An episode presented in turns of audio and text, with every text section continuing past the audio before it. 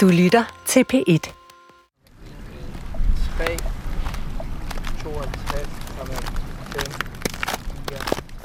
På en ekspedition i, øh, i Andelsbjergene, hvor vi også var oppe og kigge på, øh, på gletsjer og klimaforandringer, der var jeg sådan lidt øh, uopmærksom og gik hen over et, øh, et meget horisontalt område på isen. Ikke?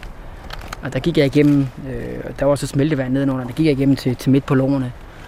Jeg tror, jeg var heldig der, fordi det hul kunne lige så vel have været 50 meter dybt. Men nu var det kun været 40 cm dybt. Ikke? Og det er også derfor, man skal have respekt, når man går her. Altså, man skal kunne læse terrænet, og man skal have respekt for, for det, hvor man sætter sine, sine fødder. Ikke? Fordi man skal helst gå der, hvor isen kan holde en, og ikke der, hvor den er mindre holdbar. Hvad siger din øh, kone, når du kommer hjem og siger, at du er røget igennem? Altså, hun er selvfølgelig lidt bekymret, hvis jeg vælger at sige det til hende. Det er ikke altid, jeg, jeg siger det hele til Birgitte, når vi render rundt ud, ikke? fordi det er jo ikke, altså, det er jo ikke et, øh, altså, man skal være opmærksom herude. Altså, hvis der sker noget, så er man langt væk altså fra den nærmeste hjælp. Ikke? Men altså, uheldet kan være ude, ikke? og de gange, hvor jeg er faldet igennem, hvor jeg har været heldig ikke at, ikke at ryge længere ned, jamen altså, så tror jeg bare, jeg holder, for, holder lidt for mig selv, for der er ingen grund til at, at, at, at skræmme hende på nogen måde.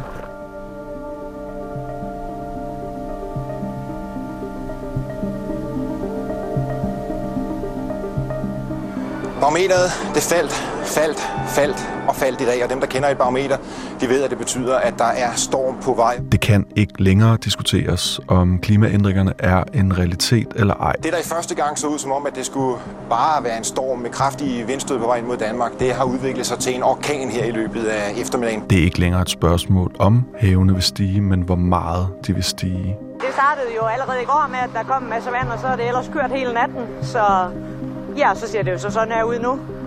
Og det ser ikke ud til at blive bedre, vil jeg så sige. Så der er lidt vand at tage af. Det er ikke længere et spørgsmål, om vi skal vende os til mere ekstrem vejr, men hvilken type ekstrem vejr og hvor ofte. Vi plejer ikke at være så hårdt ramt her. Slet, slet ikke. Så det er meget ekstremt i dag. Der er ingen tvivl om, at klimaændringerne vil påvirke os alle. Og vi lever i en tid, hvor viden, forskning og formidling om klimaet er vigtigere end nogensinde før. Det er ikke noget, man bare gør lige her nu. Det er jo et tidsperspektiv, måske på nogle årtier.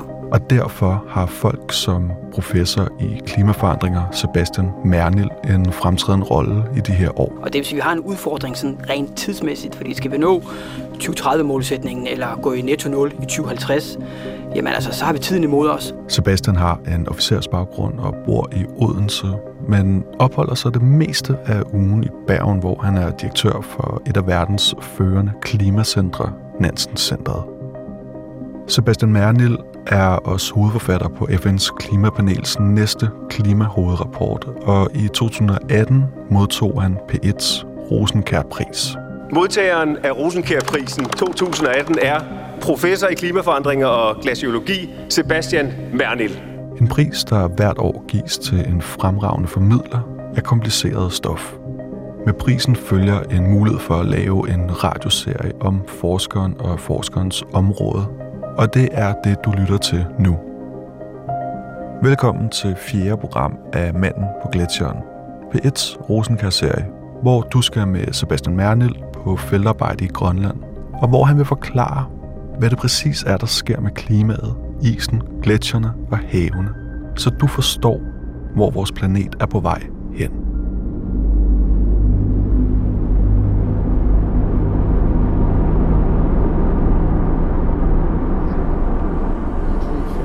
det bliver så langsomt til at få åbnet. Den her Word uh, øh, Rapport fra 17 til 18, ikke? Den er her.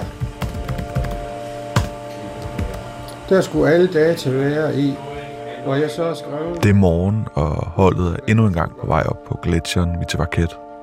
Vi har lige spist yoghurt med mysli, og Sebastian og lektor emeritus Niels Tvis Knudsen sidder ved spisebordet på Samelik-stationen. Bjergtoppen er indhyllet i et tæt tåge den her morgen, så vi må vente lidt med at begive os op mod isen. Tiden bliver brugt på at udveksle data.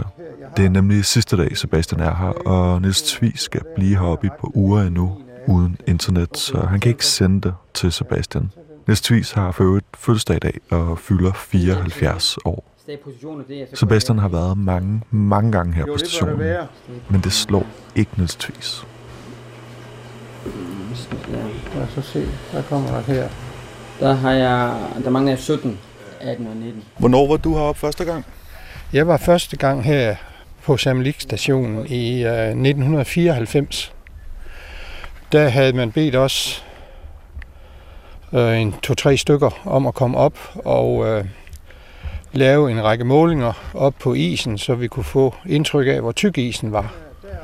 Og det gør man ved hjælp af det, man kalder en isradar, øh, hvor man udsender elektromagnetiske bølger ned i isen, og de bliver så reflekteret og fanget op, og så kan man ud fra den tid, der går mellem, at man sender dem afsted, og man modtager dem igen, regne ud, hvor tyk isen er. Så vi til sidst, ud fra alle dataene, kunne producere et kort over isens tykkelse, og dermed også beregne isens volumen. Og øh, det gik den første sommer med. Og den næste sommer, der startede vi så det massebalanceprogram, som vi nu har kørt i 25 år, hvor vi måler, hvad der kommer af sne om vinteren. Det har vi mange gange gjort ved at være heroppe om foråret, og så måle, hvor stor snetykkelse er der lagt øh, på gletsjeren i vinterens løb. Og så kommer vi igen herhen i august og måler, hvad er der smeltet af sne, og når sneen er smeltet, hvad er der så smeltet af is. Og så måler vi ved en række stager, der er boret ned i gletsjeren fra den laveste del af gletsjeren til den højeste del af gletsjeren, hvor meget der er svundet, og så kan vi ud fra de punktmålinger lave en arealberegning af, hvor meget øh, is der er forsvundet. Men det program startede vi i 95-96. Du har fødselsdag i dag. Jeg har fødselsdag i dag, og øh, det har været sådan, at igennem de mange år, øh, der har det tit været sådan, at, at feltsæsonen heroppe har strakt sig hen over den 9. august, som er min øh, fødselsdag. Det er dog ikke altid der. Jeg har været her, men jeg har da været her temmelig mange øh, fødselsdage til min familie. Store fortrydelse selvfølgelig.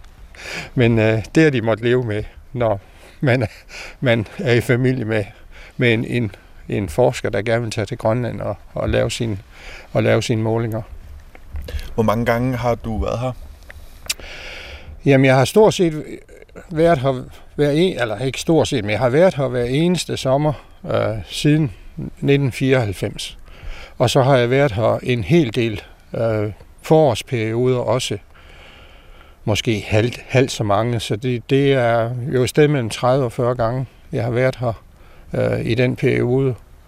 Og hvis man begynder at regne det sammen, så bliver det jo til en to-tre år, man har tilbragt af sit liv her på Samlik-stationen og i dens, og i dens omgivelser.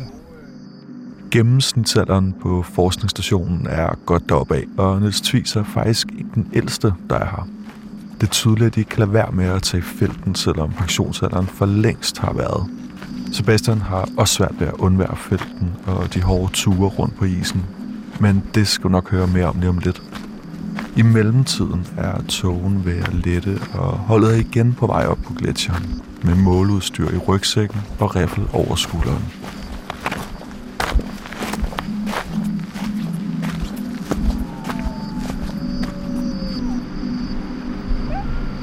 Det er klart, at forskerne og specielt Niels Tvis, der har været så mange gange, kan se enorm ændring i klimaet i området. Men det kan grønlænderne selvfølgelig også. På det lille plejehjem i Dasilak, en times sejlads fra forskningsstationen, sidder Ole og Martine. De er 79 og 77 år, og Sebastian besøgte dem for et par dage siden, før vi tog ud på stationen for at høre om deres oplevelse af de enorme ændringer i klimaet.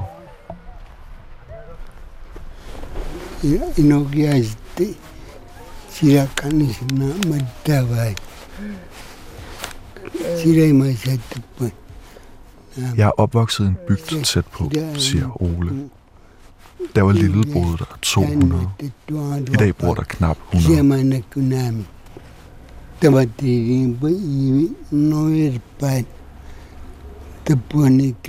Bygden er afhængig af vejret. Alle var fanger, og hvis vejret var dårligt eller uforudsigeligt, går bygden i stå.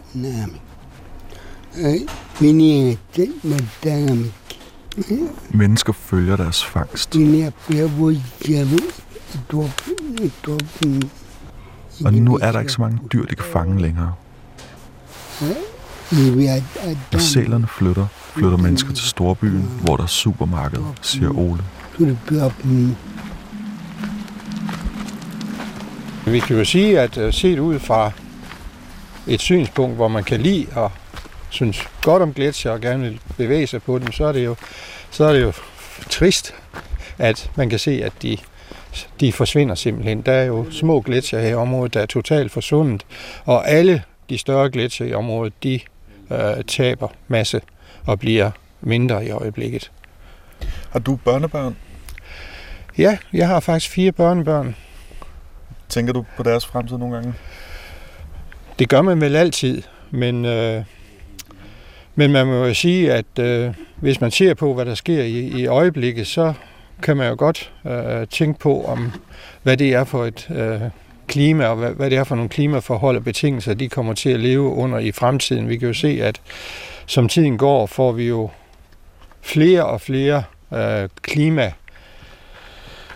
klimarekorder i den varme ende af, af skalaen. At øh, man måler den ene varmerekord efter den anden, og vi kan se, at som tiden går heroppe, jamen så er det jo ikke mindst i Arktis, at temperaturerne stiger voldsomt, og, og derfor øh, må det have en meget stor indflydelse og kan have, have stor betydning for de mennesker, der, der lever her.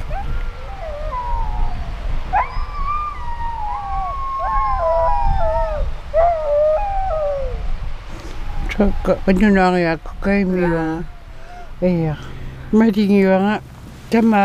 ni qadirama. Abusi idira takkat mani. Mangina minung sanati. Jeg er opvokset i Kulusuk, en lille by på øen af samme navn, der ligger cirka 10 km øst for Dasila, siger Martine. Jeg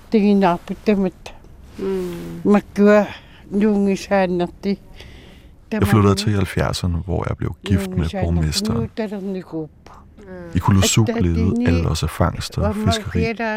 Dengang kunne man se sne på bjergene, men i dag kan man nærmest ikke se sne på bjergene længere, siger hun. og peger op på en gold bjergtind på den anden side af fjorden. Før kunne man faktisk også se indlandsisen mange steder fra, men det kan man heller ikke længere, fordi det man kunne se er smeltet nu. Og der er så ringe nu stort der ringe Og det er kau, det må ikke det på. Det må sinde. Eh, bisvina på det din natida. Du kan du. Kai min Jeg kan tydeligt mærke, at klimaet har ændret sig. Det er synd, der nu kimi. Da jeg var lille, elskede jeg at køre hundeslæde. Jeg kan ikke beskrive, hvor højt jeg elskede det. Vi kunne køre over havet fra Kulusuk til Dasila.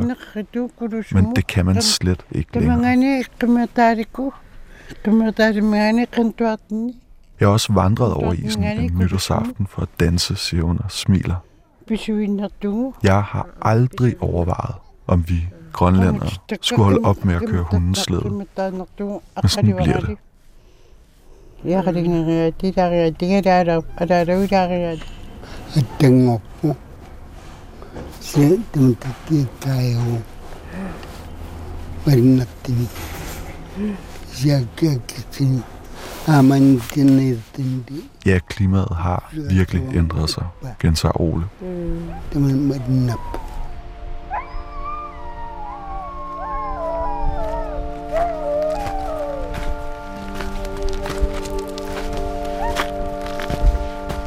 Vi er endnu engang kommet op på gletsjeren, efter at have gået en hård tur gennem dalen, der for øvrigt bliver kaldt for Benbrækkerdalen. Den ligger lige ved siden af Hovedknuserdalen. Jo tættere vi kommer på gletsjeren, jo højere bliver lyden af smeltevand, der løber ned over den. Ja, nu står vi jo så foran, øh, foran randen her. Øh, I dag har det været lidt mere øh, tåget end i går. Det er ved at, at klare op nu her. Men vi står her foran en af de her udløbstunger. Øh, vi står lige præcis øh, på randen, og foran randen der er der en stor sø. Øh, og det er jo meget af det smeltevand, der kommer op fra gletsjeren, som dræner ned her, inden det dræner videre ud gennem landskabet og ud til, ud til havet og fjorden. Jamen, vi står omgivet af fjelle. Der er det her meget, lidt, hvad kan man sige, det her meget grumsede vand. Bagved os kan vi høre et smeltevandsløb, der kommer på overfladen af isen. Og det er fordi, nu er klokken ved at være en 11. Det vil sige, at nu begynder at varme op for alvor, nu begynder isen jo så at smelte længere op. Ikke? Og det er jo så den smeltevand, der kommer ned på overfladen af isen. i de her meget meandrerende vandløb, det vil sige de her bølgede vandløb. Ikke? Det kan jo godt lyde voldsomt med alt det vand, der strømmer over isen, ja. når man bare lytter til det. Ikke? Ja, ja. Men det er jo ikke, det er jo ikke unormalt, at en gletsjer smelter om sommeren. Altså en gletsjer smelter altid om sommeren. Men det, der er det interessante, det er jo både at sammenholde afsmeltningen med den pålæring, der har været af sne i løbet af vintersæsonen. De to, altså vinterbalancen og sommerbalancen, fortæller os noget om, hvordan øh, gletsjerens øh, års nettobalance har været. Ikke? Men det er rigtigt, den gletsjer smelter jo hver sommer. Men det, der er interessant, det er jo, hvor stort er nettotabet af is. Øhm, og det er jo det, vi måler ved at rende rundt og måle alle de her stager, vi er i gang med også. Ikke?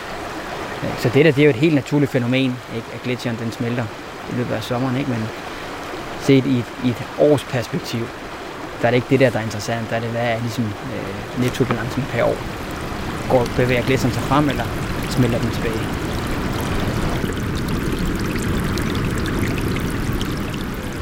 Hvad betyder det afsted for dig? Altså, jeg bliver altid sådan, hvad kalder man det, lidt nostalgisk varm om hjertet, når vi kommer sejlende øh, herud og, og lægger til her nede i havnen, og så ser man øh, hytten stå her, heroppe, og så ved man, at det er herfra, det skal, det skal foregå det, det næste stykke tid. Så stedet her, området her, altså det, det har en stor plads øh, hos mig. Da du kommer første gang, og hvis du prøvede at skulle se frem til 2019, havde du så regnet med, at gletsjeren ville se ud, som den gjorde? Øh, nej, det havde jeg ikke.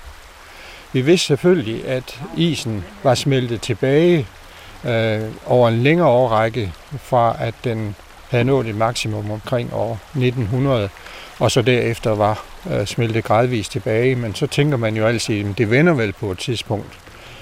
Men øh, vi har jo så kunne konstatere, at i de år, vi har målt, at der, har, der er isen bare blevet mindre og mindre. Altså væksten i tabet er blevet større og større hen over årene.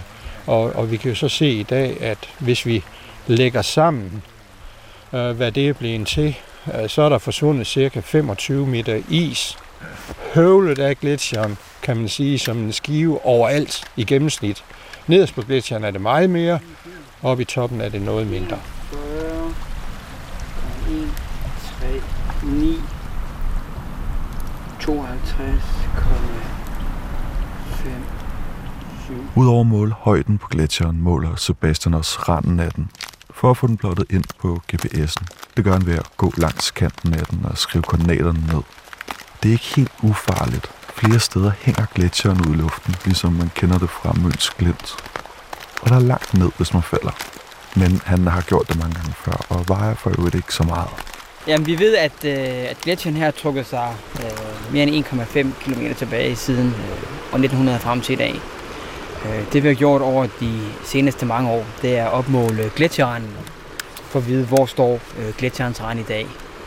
Så det jeg gør nu, det er, at jeg går langs med gletsjerranden og opmåler den med en GPS, sådan så vi har koordinaterne for, hvor gletsjeren står i dag. Og det kan vi så bruge til at sammenligne med tidligere år, for at se, hvor meget trækker, den, så, hvor meget trækker gletsjeren sig tilbage år for år for år. Øh, så det er egentlig bare en simpel opmåling af gletsjerranden, jeg lige gør nu her. Og hvad sker der med den data, når du kommer hjem? Jamen, den her opmåling af gletsjerranden og indsamlingen af de her GPS-punkter, putter jeg så ind i min regneark. Og så kan jeg plotte, hvor randen den står i dag. Og så kan jeg sammenligne den med tidligere år. Og så kan jeg lægge det ind i Google Earth og se, hvordan tingene er i et, et mere, hvad kan man sige, billedligt perspektiv. Så man simpelthen kan lave sådan en streg, hvor man kan se, hvor meget den Ja, ja, det er lige præcis det, vi gør. Så tegner vi en streg, ikke? Eller det gør så regnearket. Og så kan vi se, at i år stod den her, sidste år der stod den så lidt længere fremme og så fremdeles. Hvor vigtigt er det her i forhold til din forskning? Jamen det her det er jo interessant for ligesom at vide, jamen, hvordan reagerer de her gletsjer i, i tørre og varmere klima. Her i regionen jamen, der er det blevet både tørre og varmere over de seneste mange årtier. Så det fortæller os jo, hvor hastigt gletsjeren trækker sig tilbage. Hvordan har randen stået øh, til tidligere tidspunkter. Og det kan vi jo så linke op mod øh, meteorologiske data, for at sige, at når det bliver varmere, trækker den så, så, så hastigere tilbage, eller hvad sker der? Og det kan vi så bruge de her data til egentlig som sammenligningsgrundlag op mod øh, den meteorologi af de klimadata, vi måler. Vi sætter os på et lille klippefremspring på gletsjeren for at spise frokost. Den sidste tog er ved at slippe, Solen brænder igennem, og vi har udsigt til indlandsisen langt væk. Kan du huske, da du tænkte, at du gerne ville være forsker? Ja, det kan jeg faktisk godt. Jeg kan huske, den gang jeg havde min, min første dag på Københavns Universitet, der sagde jeg til mig selv, at øh, når du engang forlod det her sted, så skulle det være med en uh, phd grad i hånden. Øhm, og det er helt tilbage til 96. Øh, og jeg var jo ekstremt motiveret, ikke? og færdiggjorde faktisk mit kandidatstudie på, ja, på fem år, eller endda måske lidt før tid. Øhm, så jeg var, meget, meget, jeg var en meget motiveret øh, student, og vidste, faktisk det her, jeg gerne ville. Hvad er din største bedrift øh, forskningsmæssigt?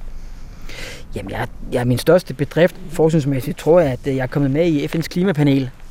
Jeg har lavet mange spændende artikler og været på mange spændende ekspeditioner for at forstå tingene, men, men det med, at man bliver hovedforfatter øh, i FN-systemet og i IPCC, det er jo en vis form for, for anerkendelse øh, af, at man har en, en lang og solid øh, videnskabelig karriere bag sig.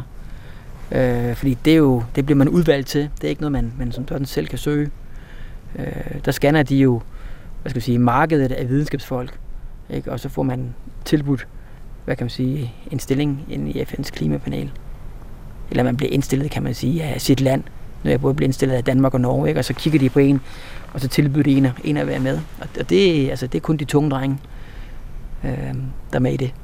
Ikke? Og det er jeg meget stolt over. Øh, det skal, ikke, det skal der ikke herske tvivl om. Det er en, en, en god anerkendelse af, at min, øh, at min videnskabelige karriere, den, den har været tilfredsstillende. Og så er jeg også stolt over, at jeg kan sidde som, øh, som chef for Nansen Center og have altså rigtig mange dygtige medarbejdere, som også er med til at, at gøre Nansen Center til en, til en meget spændende arbejdsplads.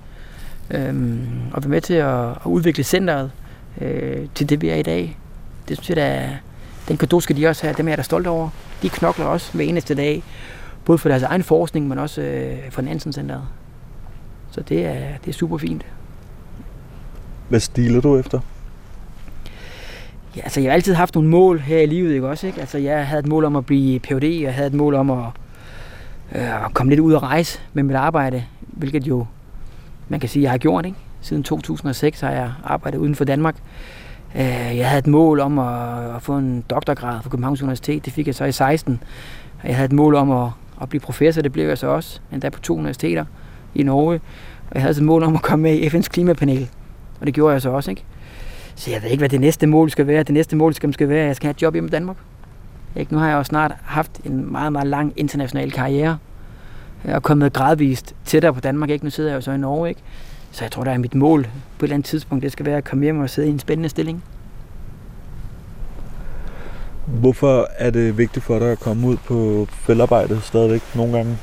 Jamen, jamen det, jeg synes, der, der er vigtigt, det er jo, at når man sidder som, som akademiker, øhm, eller lad mig sige det på en anden måde, øh, forskere inden for min verden øh, kan arbejde enten med, med modeller eller med observationer. Enten så sidder man meget bag computeren og prøver på at forstå tingene øh, fra et fysisk perspektiv og, og modellere på det og køre sine computerprogrammer osv. osv.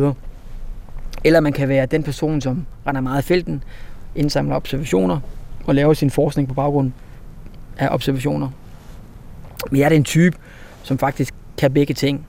Og derfor synes jeg, for mig, for mig er det super fedt, at man, øh, man kan sidde derhjemme, og man kan forstå fysikken, og man kan beregne på tingene, og så kan man komme ud i naturen og rent faktisk se, om, om det holder stik. Øh, skulle det ikke holde stik, jamen, så må vi jo finde ud af, hvorfor det ikke er, som virkeligheden den er. Og så må vi jo hjem og, ikke, og reprogrammere og, og kigge vores modeller igennem for at se, men, hvad er det, vi mangler af processer eller, eller koblinger til andre ting, eller hvordan er det, vi kan forbedre vores modeller. Øh, og det, det er for mig øh, altså to vigtige ting. Det er, at når man sidder derhjemme og nørder bag computeren og prøver på at forstå øh, processer, tendenser, forandringer, jamen så er det sådan lidt en, altså, det, det, det, det, det, det er en befrielse, men det er dejligt at komme ud og bruge sin krop på lidt en anden måde, altså rende op og ned af gletsjerne, som vi har gjort her de sidste par dage. Ville komme ud og, og føle, at øh, man godt kan blive lidt øm i benene og lidt træt i ryggen, ja, og komme ud og indsamle de her vigtige data, fordi det er jo som sagt naturen, vi skal forstå, og det, hvor man forstår den allerbedst, det er jo faktisk ved at bevæge sig rundt i den. Men du vil jo sagtens bare kunne øh, hyre nogen til at gøre det. Ja, det, det kunne jeg sagtens gøre. Det kan jeg sagtens gøre. Men jeg kan godt lide at komme ud ikke? Og, og rende rundt herude. Jeg synes, altså at være her, hvor vi er lige nu, det er jo et, et, et, et super flot sted. Ikke? Og, og det er jo, jeg kan godt lide at komme ud og opleve naturen, komme ud og, og se de ting, som, som vi prøver på at forstå. Uh, bare sidde hjemme bag computeren og, og kigge på processerne ikke? og lave figurerne og lave graferne og køre sine modeller. Jo jo, det er også fint nok, og det kan jeg godt lide. Men, men jeg mener også, at man bør komme ud, fordi det er herude, du begynder ligesom at, at forstå sammenhængene. Ikke? Og, og det er herude, du får sat tingene i perspektiv. For en ting er jo, at jeg kigger på kurver og tendenser på min computerskærm, og siger, at jamen, afsmeltningen den er begyndt at stige, eller temperaturen er steget, og nedbøren er faldet. Ikke? Men altså, det er herude, hvor man forstår, hvad konsekvensen er. Det er herude, man får syn for sagen. Det er herude, du kan se, at gletsjeren den har trukket sig 200 meter tilbage over de sidste fem år, for eksempel. Ikke? Hvad er du mest stolt over? Det er jeg mest stolt over, det er da min familie. Det, sådan er det. Ej, jeg er stolt af min familie. Jeg synes, at øh, jeg synes specielt Birgitte, hun gør det godt. Ikke, øh, alle de dage, jeg er væk fra hjemmet, der er det hende, der tager hånd om, hånd om hjemmet. Og det gør hun, det gør hun benhårdt. Altså, hun er, det er sjældent, hun piver. Men når jeg ved, hun piver, så er det alvorligt. Ikke? Så skal jeg lytte til hende.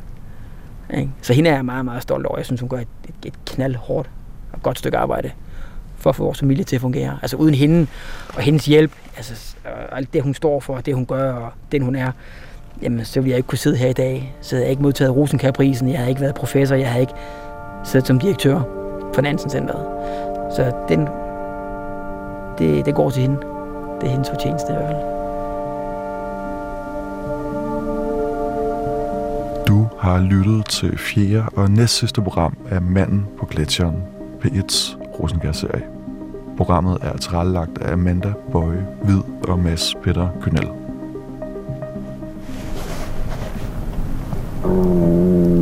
Er det en bjørn eller din mave? det var sgu maven. jeg håber ikke, det er en bjørn. Hvor er riflen henne? Redaktør er Rune Spare Gertsen. Lad os hellere komme væk.